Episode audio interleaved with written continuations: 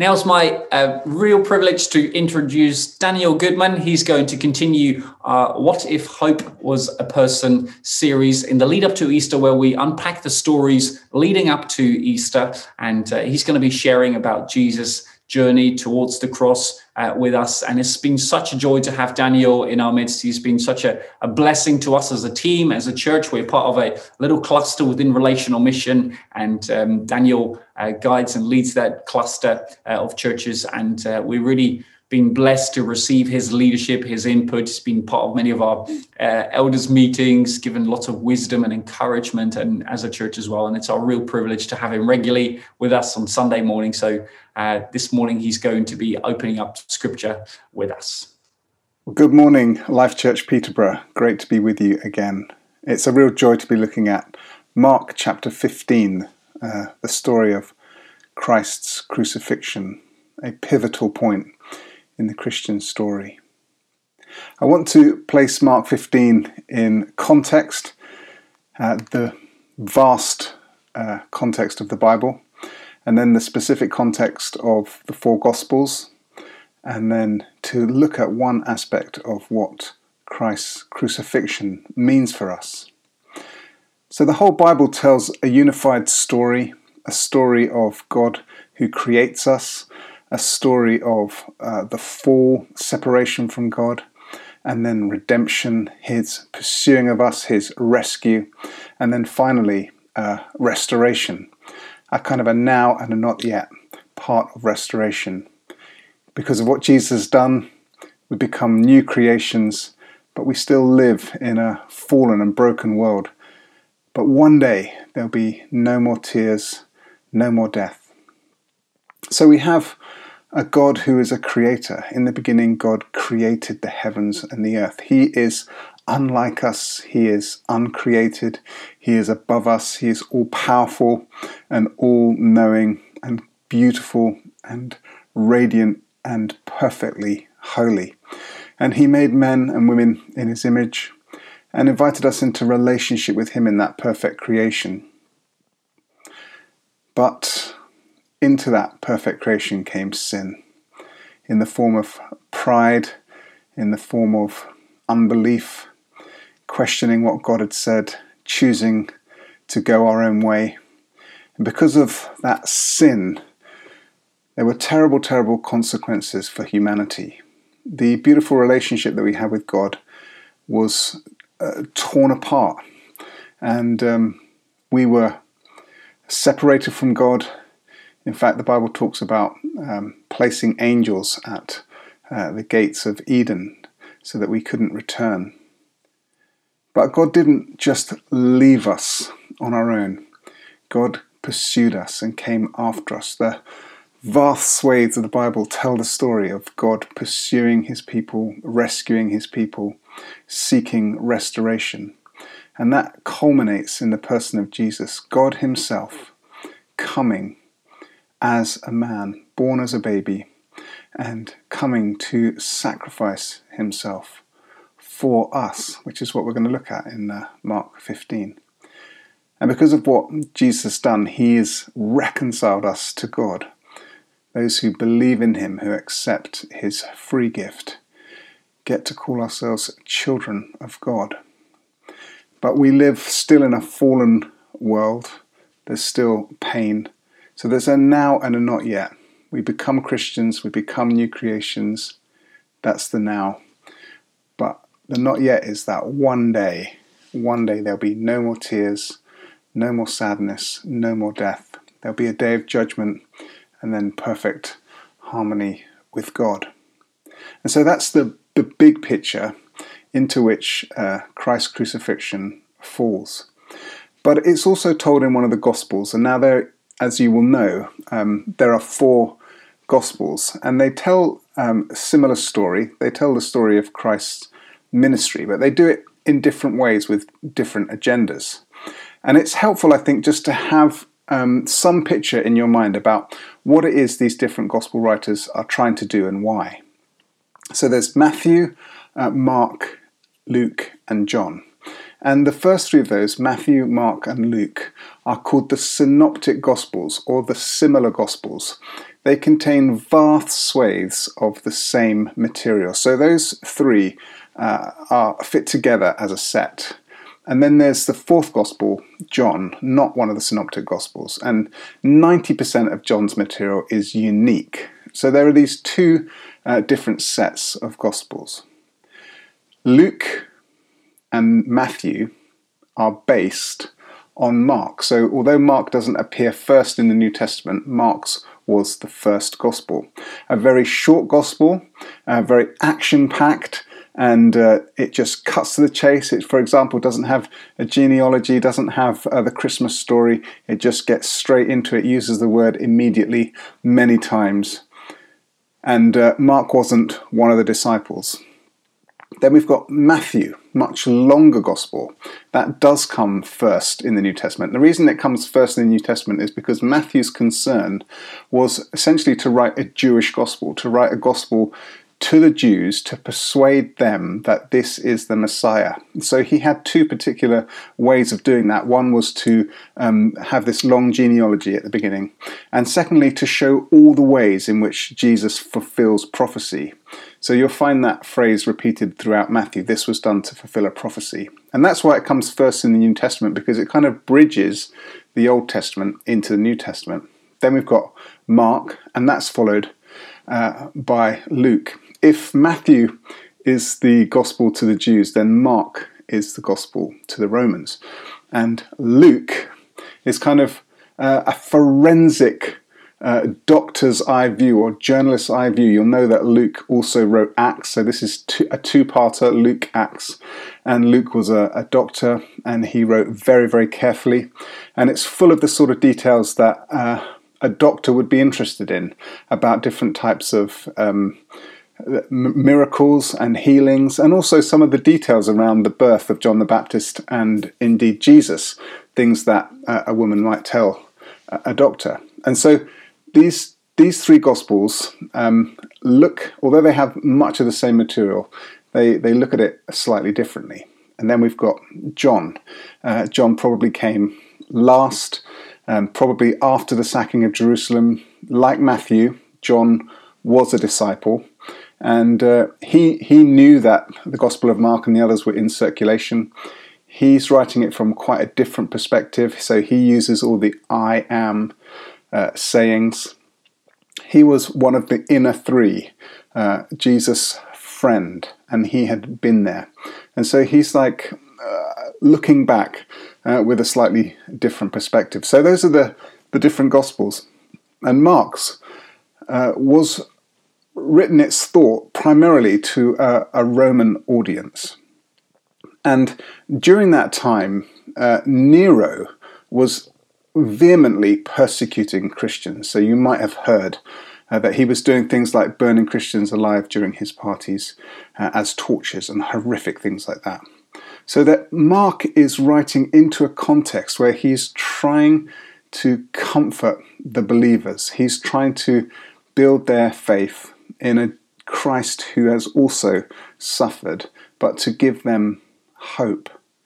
And so it's into that context that we read this story from Mark chapter 15. Now, it's a long chapter, so what I'm going to do is just uh, briefly tell you the story uh, and then focus in on one particular part. So at the beginning of uh, Mark 15, um, the Jewish council decide that they're going to hand Jesus over to Pilate to be crucified, which they do. Pilate interviews Jesus and um, asks him a number of questions, uh, and Jesus um, doesn't particularly answer him. And uh, then what Pilate does is he has this device every year where he decides he's going to set someone free, whoever the crowd wants. And really, he wants to set Jesus free because he doesn't really see what, what the fuss is all about. Um, so he he asks the crowd who he, they want to set free, and it's a guy called Barabbas who was a, a terrible rebel. The crowd are stirred up by the religious leaders, and they they they they want Barabbas, and they ask for Christ to be crucified. And so that's what Pilate does. He wants to please the crowd. Um, so he hands Jesus over to the soldiers. The soldiers beat him, they mock him, they take him out to be crucified on the way to um, to uh, the sort of uh, Golgotha. They meet uh, Simon. They get Simon to carry the cross for Jesus because it's so heavy, and then he is crucified. At that moment, um, people are looking on. They're mocking him. Uh, some of the disciples are there. The the the women who have been following him. And uh, there's a Roman centurion at the base of the cross who famously says, "This, this, surely this was the Son of God." And um, after Jesus has died, the temple curtain is torn in two. It's just one sentence in Acts, in uh, Mark 15, but it's very, very important. I want to come back to that in a moment. And um, after Jesus has died, Joseph of Arimathea goes to Pilate uh, he's a member of the council and he asks Pilate if he can have Christ's body. Pilate is surprised that Jesus is dead already and, and asks for it to be um, checked out, which which he does. Jesus is dead, and so his body is given over to Joseph of Arimathea, who buries it in his own uh, grave. The stone is rolled over, and the women have seen where he's been buried. So, what does all this mean? Well, when we were telling the big story, creation, fall, one of the ideas at the fall was that this perfect relationship that we had with God the Father was uh, torn apart. God, who is transcendent, who is perfect holiness, who is almighty, who is the creator of the heavens of the earth, who is the judge of the living and the dead. This great transcendent God was also in Eden, immanent. He was close to us. He was with us. He walked in the garden with Adam and Eve. He talked to them. He wasn't just great and glorious, he was great and glorious and present. And that relationship was broken. We turned away, but God didn't allow us to stay there, but came after us. He came after us in the person of Jesus. And Jesus laid down his life for us. And the way the Bible talks about it is it says that Jesus came to bring us to God. Jesus came to bring us to God, that he had a ministry of reconciliation. And I want you to have that picture in your mind of the angels with flaming swords at the gates of Eden, keeping people out from the presence of God. In fact, in the Old Testament, the presence of God is confined to the Holy of Holies in the temple. When Jesus died, the one who came to bring us to God, we hear these tremendous words that the curtain in the temple was torn in two from top to bottom. So I want to read that part of Mark 15 to you, and uh, I'm starting in Mark 15 and verse 33. When the sixth hour came, darkness fell over the whole land until the ninth hour. At the ninth hour, Jesus cried out in a loud voice, Eloi, Eloi, lama sabachthani, which is translated, My God, my God, why have you forsaken me? When some of the bystanders heard it, they began saying, Behold, he is calling on Elijah. Someone ran and filled a sponge with sour wine, put it on a reed, and gave it to him to drink, saying, Let us see whether Elijah will come to take him down. And Jesus uttered a loud cry and breathed his last. And the veil of the temple was torn in two from top to bottom. This is the hinge of uh, Mark 15. When the centurion, who was standing right in front of him, saw the way he had breathed his last, he said, Truly, this man was the Son of God. There were also some women looking on from a distance, among whom were Mary Magdalene and Mary, the mother of James the Less, and Joseph and Salome. When he was in Galilee, they used to follow him and minister to him there, and there were many other women who came up with him to Jerusalem right in the middle of that reading is this sentence, and the veil of the temple was torn in two from top to bottom. This was a a, temp, a, sort of a temple curtain that separated people from the presence of God. It was incredibly heavy, couldn't have been ripped uh, by by a person by hand anyway. I don't think it was so heavy, but it says that it was ripped from top to bottom. It was ripped from heaven to earth, and I can imagine God. Although God is totally transcendent, the, He is also immanent with us. God's father heart. Can you imagine that moment where God's heart was broken in, in Eden, where, where we were cast out and separated from Him, and He grieved over us, a bit like the prodigal father. He longed to be with us. And there's this moment where, because of Jesus' obedience, God the Father gets to tear this curtain asunder and rip it to shreds and say, There is no longer any need to be separated from God.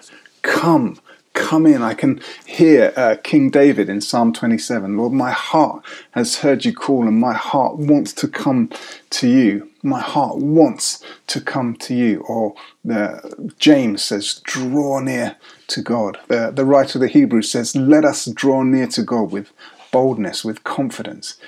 God, in the mo- in that moment, God the Father tears that curtain in two and says, Come, come to me.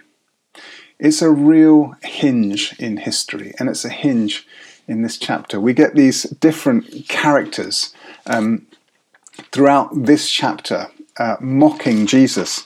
So let's just have a, a, quick look. There's the the council. Um, so they they are the ones who decide to hand Jesus over to uh, Pilate, and uh, it says in the same way the chief priests also, along with the scribes, were mocking him among themselves, saying he saved others, but he cannot save himself. It explicitly says that they're, they're mocking him. Then there's the crowd. The crowd, those passing by, were hurling abuse at him, wagging their heads and saying, Ha! You who are going to destroy the temple and rebuild it in three days, save yourself. They are mocking him, they're despising him. Ha! There's laughter on their tongues. And then there's the, the soldiers. It says here that they were saying, Hail, King of the Jews! And they kept beating him on his head with a reed and spitting on him and kneeling and bowing before him. And after they had mocked him, then they took him out to crucify him. It explicitly says that they mocked him. Finally, there's the criminals that were crucified with Jesus. It says, Those who were crucified with him were also hurling insults at him. So there's the council, there's the soldiers, there's the crowd, and there's the criminals. All of them in that first part of the chapter, mocking Jesus, despising him. And then there's this moment where the, Jesus dies and the curtain is drawn in two. And one by one, we see these reactions. First of all, the soldier, a centurion, now, this isn't all the soldiers, but this is one of the soldiers, a centurion, who saw how Jesus died, says, Surely this man was the Son of God. Correct. You've got the crowd. Once they were mocking him, but now the other side of the curtain being torn in two. His disciples, not the whole crowd, but some folk, were there loving Jesus, watching him, watch trying to minister to him. They had been ministering to him. They wanted to see where he was buried. We know that later on they came to embalm him. They wanted to show kindness to him. So that is a great reaction. We know from um, another part of the Bible, from Luke's Gospel, that actually one of the criminals who was crucified with Jesus, uh, at some point he stopped mocking Jesus and he realized the foolishness of his ways. And he recognized who Jesus was. And Jesus said, Today you will be with me in paradise. So, although early on they're mocking him, at least one of them recognizes him for who he is. And then finally, it talks about Joseph of Arimathea. He was a member of the council, so this isn't the whole council, but certainly one member of the council went to Pilate. He had to gather his courage to go to Pilate and ask for Jesus' body, identify with Jesus, identify as one of his followers, ask for his body, and give his burial site over to Jesus so that Jesus could be buried there. I don't know how deliberately Mark was in doing this, but it seems to me that there's this first half where the crowds and these vast swathes of people are just mocking. And then the second half, after his death, what would seem like the darkest hour, the curtain is drawn, torn in two over another part of Jerusalem in the temple. But light switches are going on in people's hearts. Some of them had seen this before this moment of crucifixion, others, like the centurion, at the moment of crucifixion, and others, like me and possibly like you, are seeing it thousands of years later who Jesus really is. He came to so that, that curtain could be torn in two, so that that relationship we had in Eden, which was separated, could be brought back together. I just want to draw out one point of application from this. It's great, great news. We're going through a time of very much uh, uh, of uncertainty in the nation and in the world with coronavirus pandemic un, unraveling all around us. Uh, and probably after that, a great deal of economic uncertainty, uh, which we, we don't know what that will look like. People are tempted to fear. And we're longing for peace, a peace that passes understanding. Now, there's a type of inner peace which kind of depends on yourself. And I think this is a very vulnerable type of peace, a very fragile type of peace, a, a, sort of a peace that isn't robust enough to deal with question marks. It's not robust enough to deal with the news. It's not robust enough to ne- deal with science, uh, to deal with um, probing doubts. It's a sort of peace that needs to be protected and actually tends to evaporate uh, when it touches anything difficult. That kind of peace is going to be of no help to us at all. But Jesus, the Prince of Peace, offers us a different type of peace. You see, when all around is falling, Jesus comes so that we can find refuge in Him. We can find refuge in the Prince of Peace. He is the one who has experienced everything bad that can be thrown at us in death. He has passed through death. He has conquered death because he was perfect. He perfectly satisfied the justice of God and makes a way, a new and living way for us to come to the Father. The Father hasn't diminished his transcendent qualities in any way. He is Almighty God, perfect in holiness, high and exalted, the Creator. We don't want to diminish that in any way. But He is also our Father. And in Jesus, we have perfect access to this transcendent God who becomes immanent. He becomes near because of what Jesus has done, because we can approach in the refuge of the Son. We can have perfect peace that comes from the Prince of Peace the one who has passed through death, so that the curtain could be torn in two, so that in Christ we can come to the Father. What a brilliant picture for us to head into the week leading up to Easter and Daniel's encouragement, the curtain being torn open in two. Uh, can I encourage you as we're leading up to the week of Easter, um, find the Easter story in your Bible and take some time to read it through, just like Daniel did this morning. So encouraging to hear the story uh, being unfolded and the wonderful truths of Scripture being flown into our lives. And, well, thank you, Jesus. Your praise will ever be on our lips. The amazing work that you have done for us, your love demonstrated at the cross, making the way free to the Father. We thank you and we praise you for that in Jesus' name. Amen. Well, we've come to the end of our time together.